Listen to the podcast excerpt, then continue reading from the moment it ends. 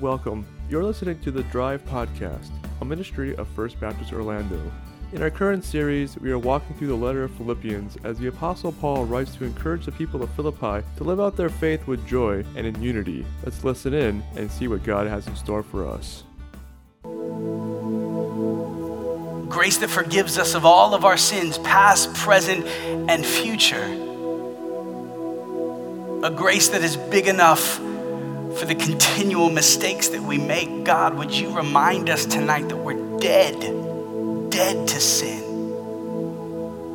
and alive to God in righteousness, and have every need met in Jesus Christ. And that, Father, if we would believe that and appropriate that truth, God, we would find that there is no life in anything outside of Jesus. So, Father, thank you Jesus for coming, living, dying, God for raising him from the dead, so that we can be joined to eternal, indestructible life. Father, would you breathe life into us tonight? Those who are weary, those who are uncertain and doubting. Thank you, Jesus, for your love. In Christ's Guys, thank you so much for worship. And thank you guys for worshiping with us. If you have your Bibles, turn to Philippians chapter 1. We are finally going to get to chapter 2 tonight. But then we'll take another two months to get through chapter 2. Amen. And chapter 2 is just, ah, so good. I said this earlier the drive is a gathering that exists. Let me, let me start over. I've really been wrestling with why we exist um, as a ministry, what our goal is, what our aim is, why we gather on a weekly basis. Um, and I'm meeting with lots of people, asking lots of questions, praying a lot, listening for God's voice. And as far as I can tell, we exist to equip young professionals, 20, 30 year olds to live on purpose and with purpose in this season of life. And we're convinced that we can't live with purpose and on purpose without one another. And so the context of biblical community is so important. And so I'm so glad you guys are here. But I would rather you miss Tuesday night and begin pouring into one another outside of this room. I'll pay for you to go have coffee you're grown ups. My wife's like, they're grown ups. Don't offer them that.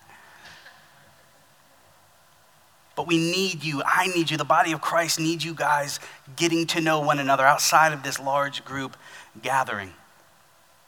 And so we believe that to live on purpose, to live with purpose, especially now in this season of life, which for most of you means a season of singleness, then that happens together in a relationship with Jesus first and foremost, and in a relationship with Jesus' people. And so we're glad you're here tonight. We've been walking through the book of Philippians, and Philippians is a letter all about living. It is this invitation by God to learn to live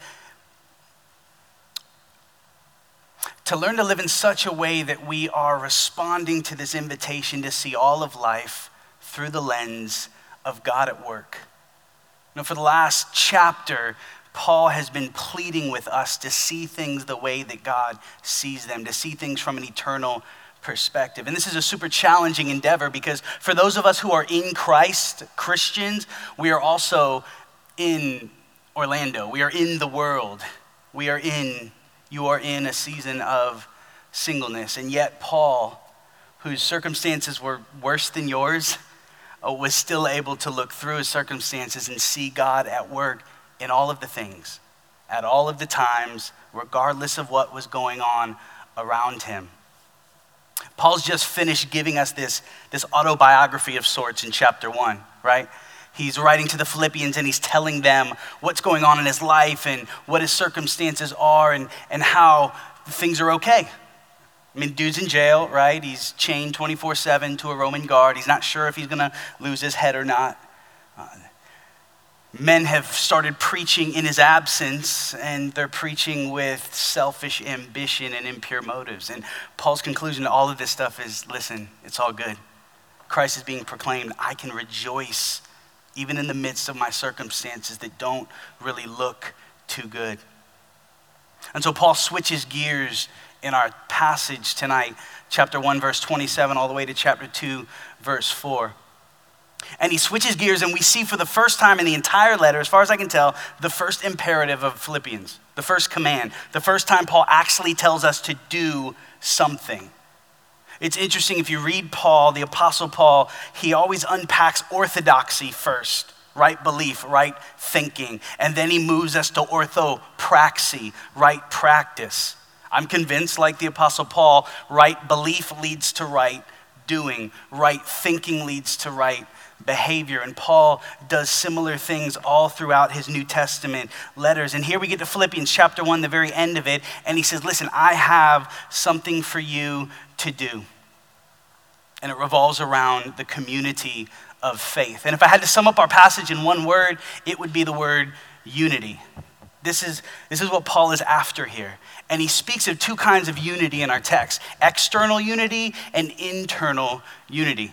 The external unity, chapter 1, 27 to 30, it talks about standing together with the body of faith in the midst of external opposition, people coming against the gospel. Jesus was clear if you stand for truth, people aren't going to like you. The world and the culture you live in is against, diametrically opposed to the gospel. The enemy does not like us, wants to steal, kill, and destroy us.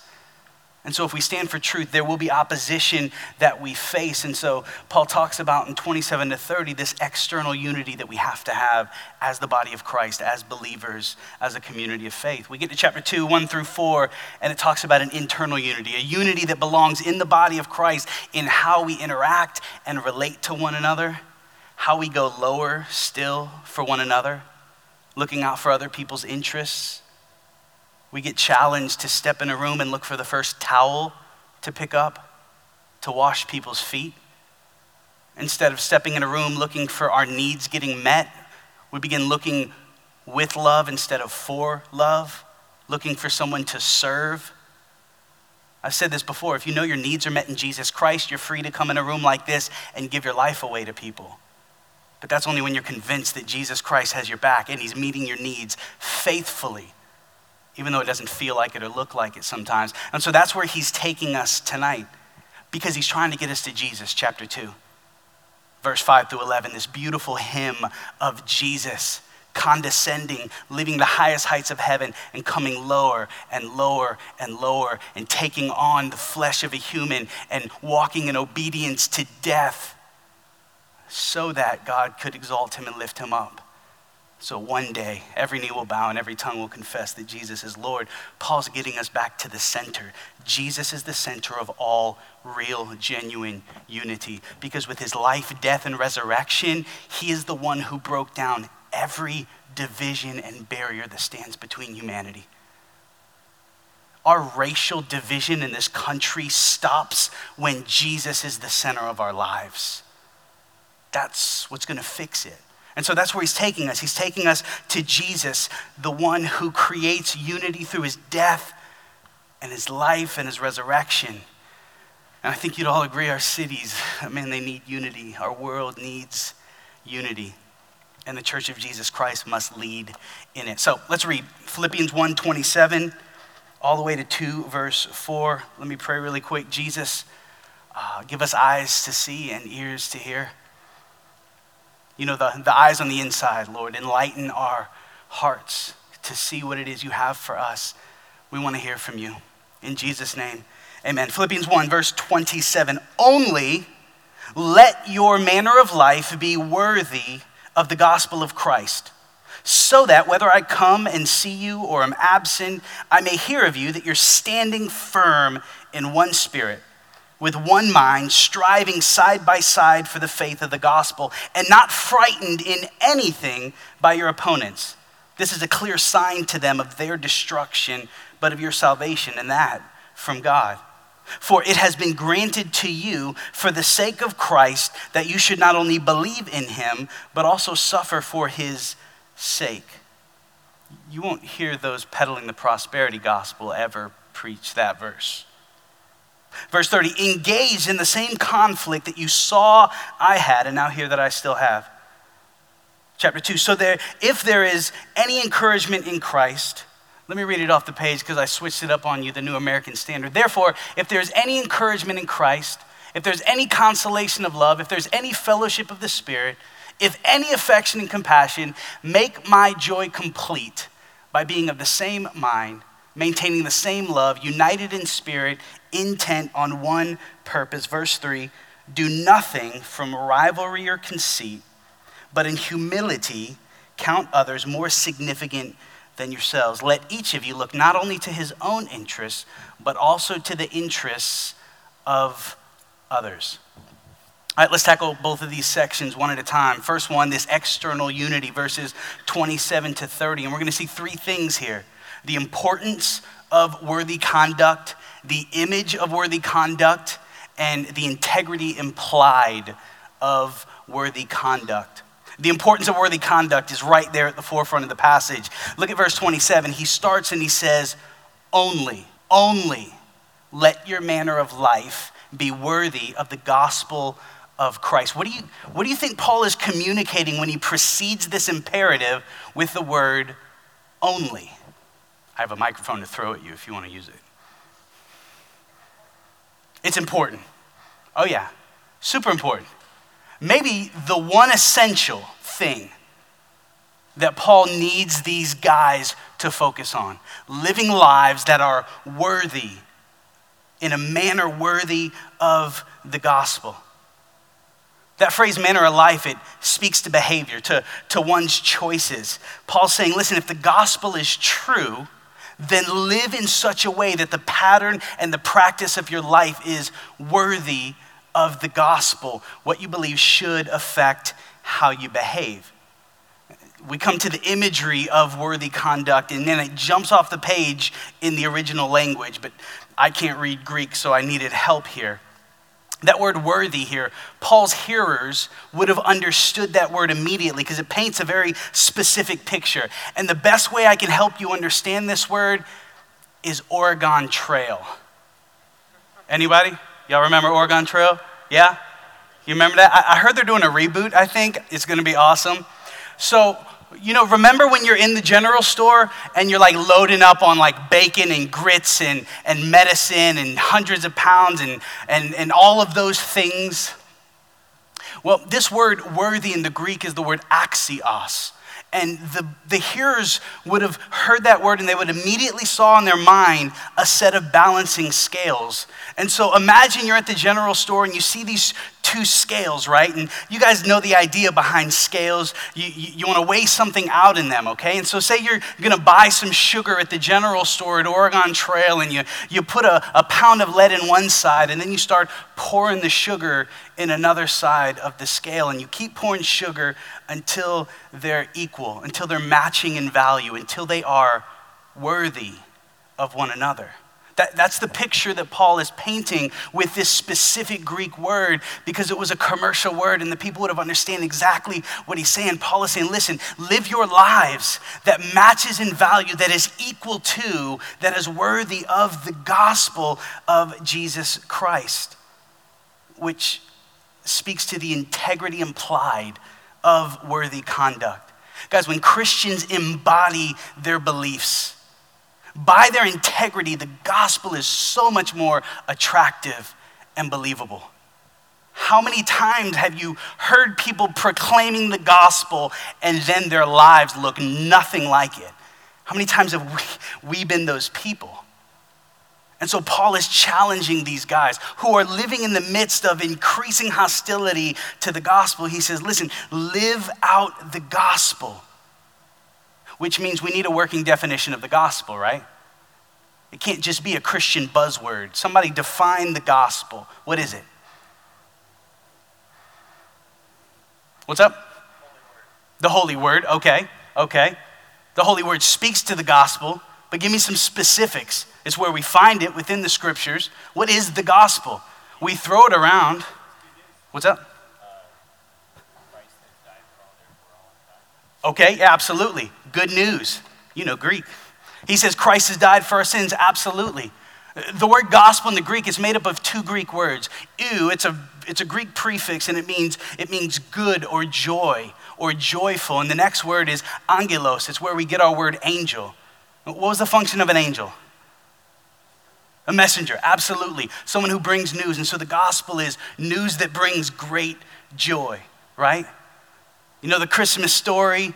The angel of the Lord comes to the shepherds who are shepherding their flock by night, and he says, Fear not, behold, I bring you good news of great joy. And so the gospel is good news. It's great news. It's the precise details of Jesus living, Jesus dying, Jesus being buried, and then Jesus being risen from the dead, defeating death forevermore, wiping out our sin debt and by grace, when we place faith in the work of Jesus Christ, the gospel, the power of the gospel comes into our lives. And we're not only forgiven of our sins, which is great news, but then the very Spirit of God comes and takes permanent residence within side of us. Jesus Himself comes to live in us by way of His Holy Spirit.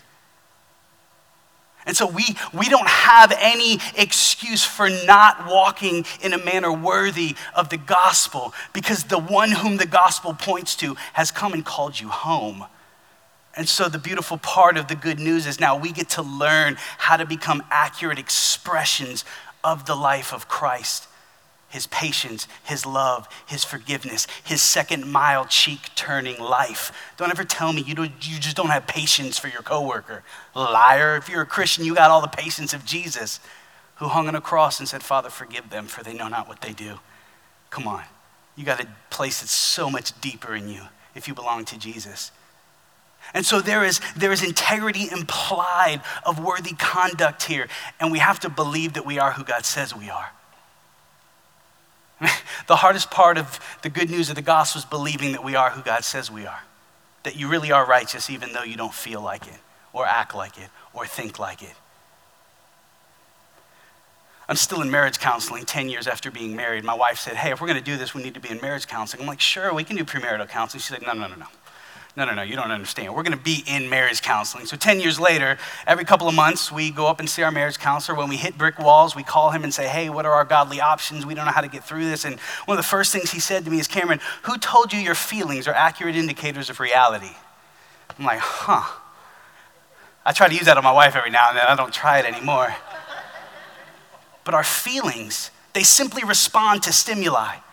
And so we need to learn to, to speak to our souls and take our feelings and put them up against what God says. If God says you are righteous and holy and blameless and beyond reproach before Him, are we going to believe God or are we going to believe our feelings? And so we need to believe that we are who God says we are. And so we can begin to walk in a manner worthy of the gospel. Do you believe that? That you're not missing anything?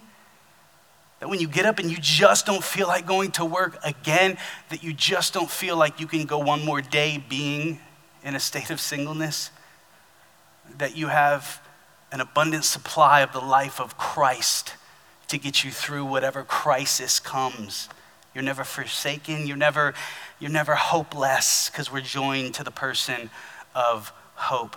And so, our call to live in a manner worthy of the gospel is possible because Jesus Christ has made us worthy. That's what Paul is saying here. Walk out what is true about you. And in our walking, the integrity of the gospel is implied. So, so all that to say, what does walking in a manner worthy of the gospel look like? One word unity. Verse 27. He says, Listen, whether I come to see you or whether I don't, man, I, I want to hear that you're standing firm in one spirit, with one mind, striving side by side for the faith of the gospel. Verse 28 and not frightened in anything by your opponents.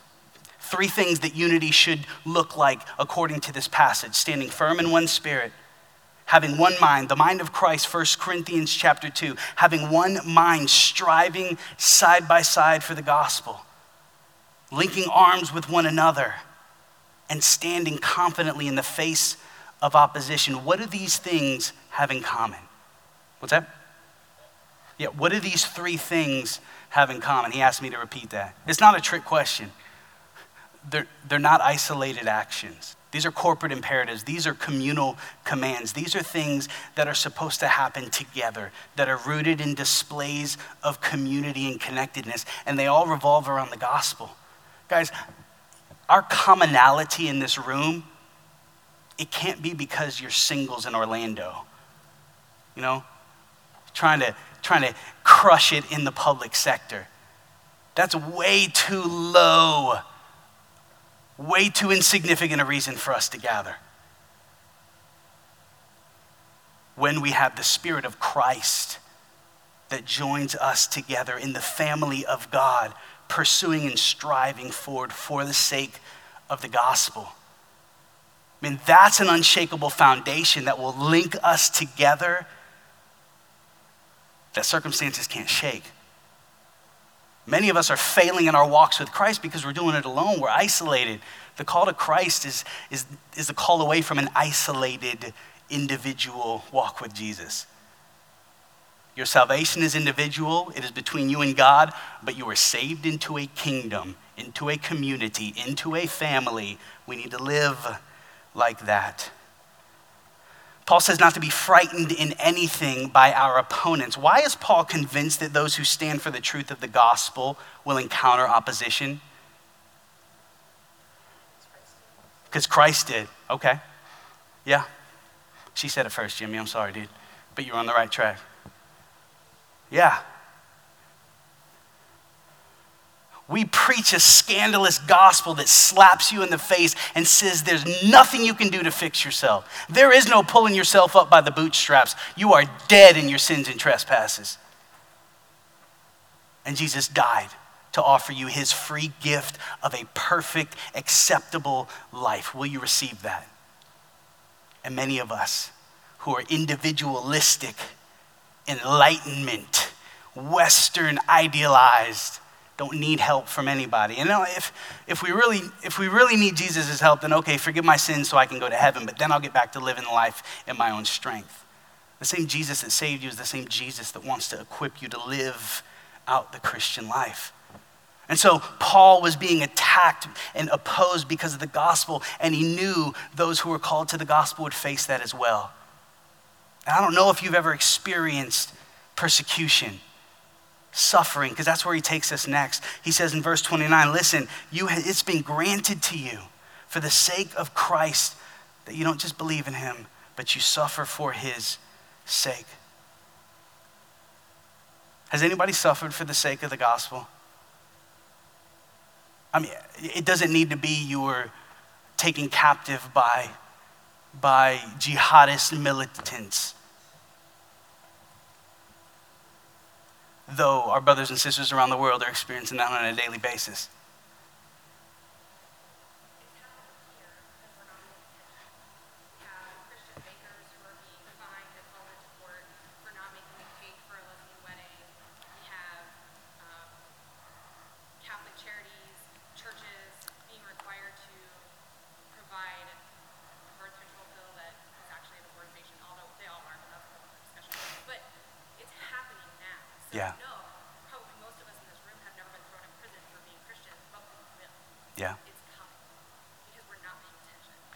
Believe that? Do we believe that that kind of persecution is coming?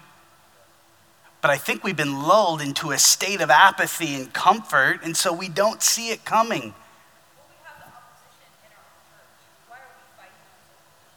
Hmm.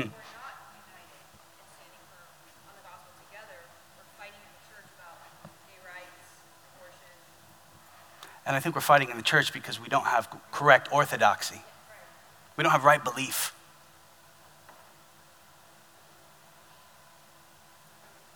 I'm not going to go there. But the truth of the gospel is where we sink our feet. And if we, if we don't know what we believe, then we're going to champion things like Love Orlando.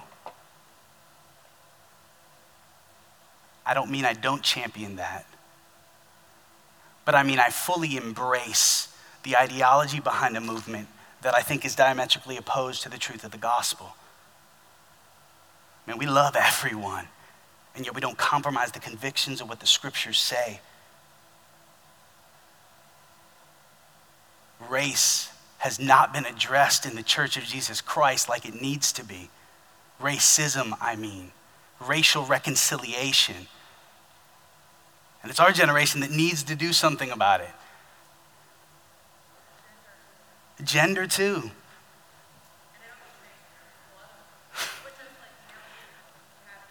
Yeah. Do we believe that God has a design for our sexuality? I think that's where I'm going to go next. We'll do a series on beautiful design and we'll talk about what God sees when He looks at us the way He created us to be and why, because of the fall, man, all of our sexualities are jacked up. And it doesn't change on the other side of I do. I'm going to keep telling you that because this is not the answer. It definitely makes things easier. I haven't been single for a decade, and I tell those of you that I meet with, I don't know what it's like to be in your shoes, and I pray for you.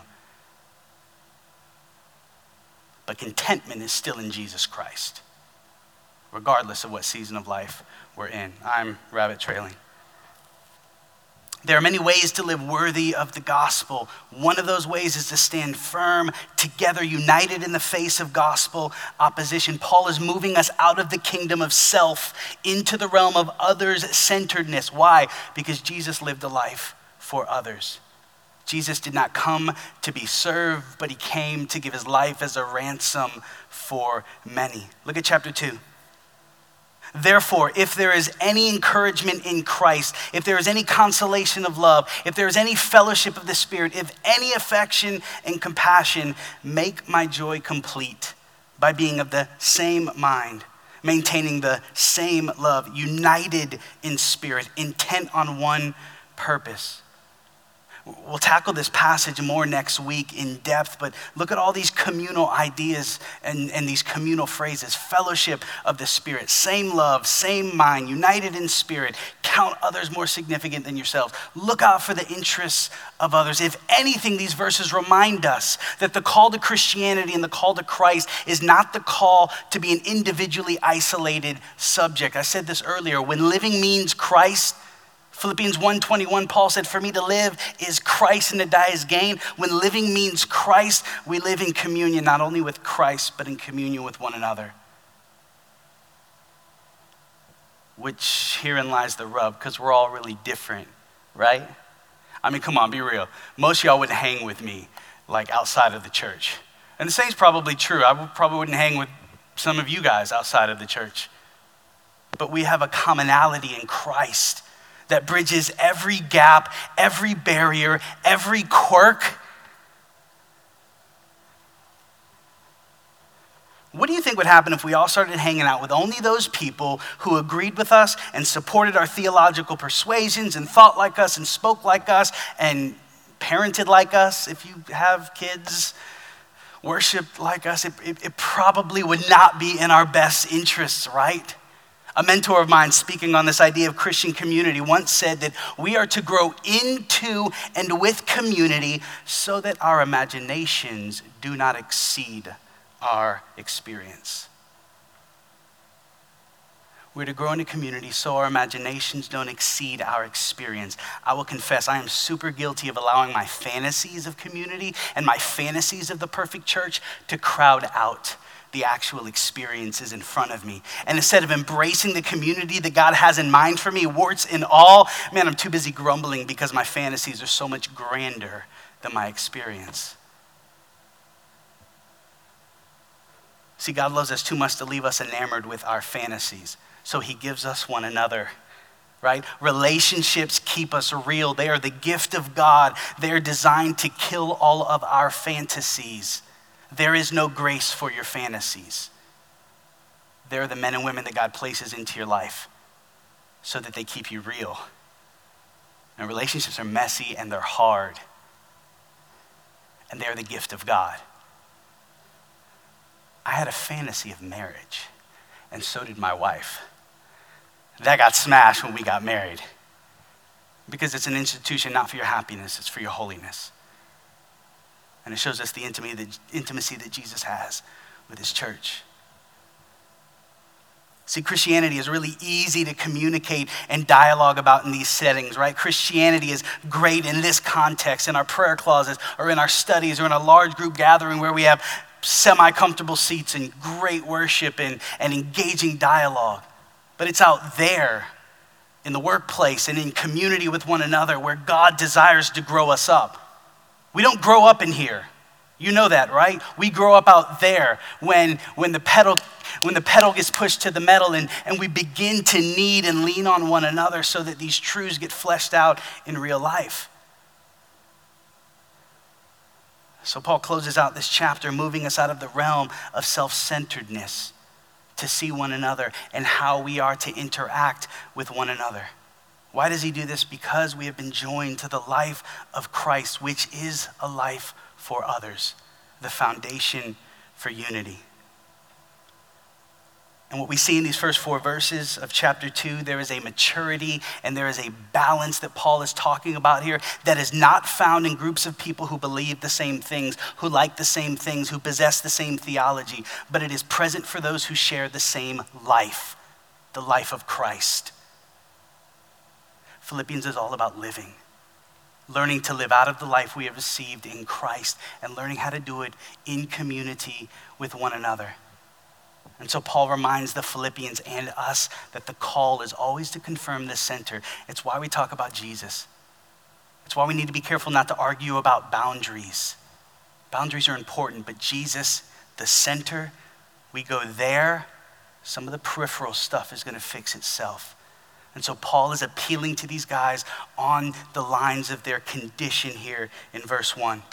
He's speaking to the new man, the new woman in each of them. This encouragement, this love, this fellowship, this affection and compassion, it only applies to and makes sense of for those who are in Christ. So before we break and have some table talk, uh, one or two few large group questions. This is where I would love feedback from you. Paul asks in chapter 2, verse 1. So if there is any encouragement in Christ. Well, is there? Is there any encouragement in Christ? What? What's encouraging about in Christ, being in Christ, Jesus Himself? There's hope, there's purpose, there's freedom. From what? Freedom from what? Amen. From sin. From, for living, getting your own needs for living in a utilitarian way where I see everybody and how they can serve me and I can get things from them instead of believing that in Christ all of our needs are met. What's the next one? If there is any consolation of love. That word consolation there. It's defined as comfort which eases grief and pain. Here's the question Is there any comfort in the love of God that eases grief and pain? And if so, how? Yeah. Yeah. Hmm.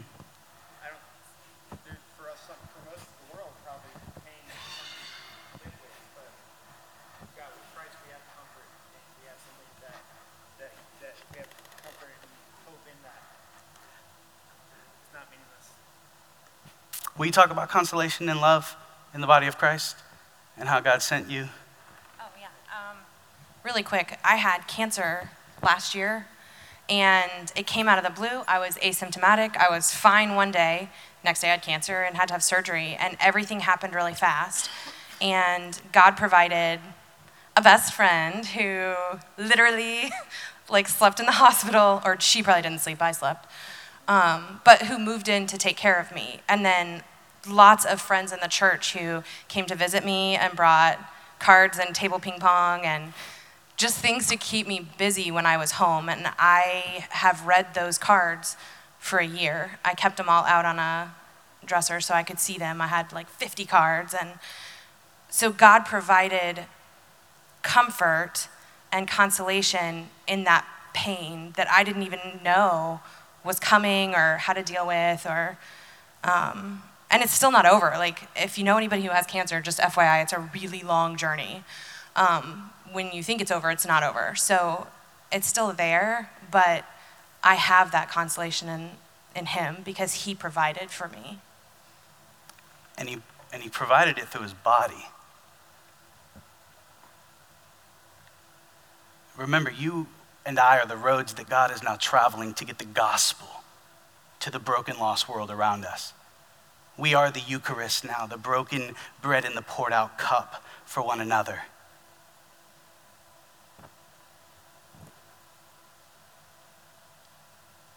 What about the fellowship of the Spirit? If there's any fellowship of the Spirit, that word fellowship is the word koinonia, and it, and it means having something in common, a joint participation. We share the very Spirit of the living God.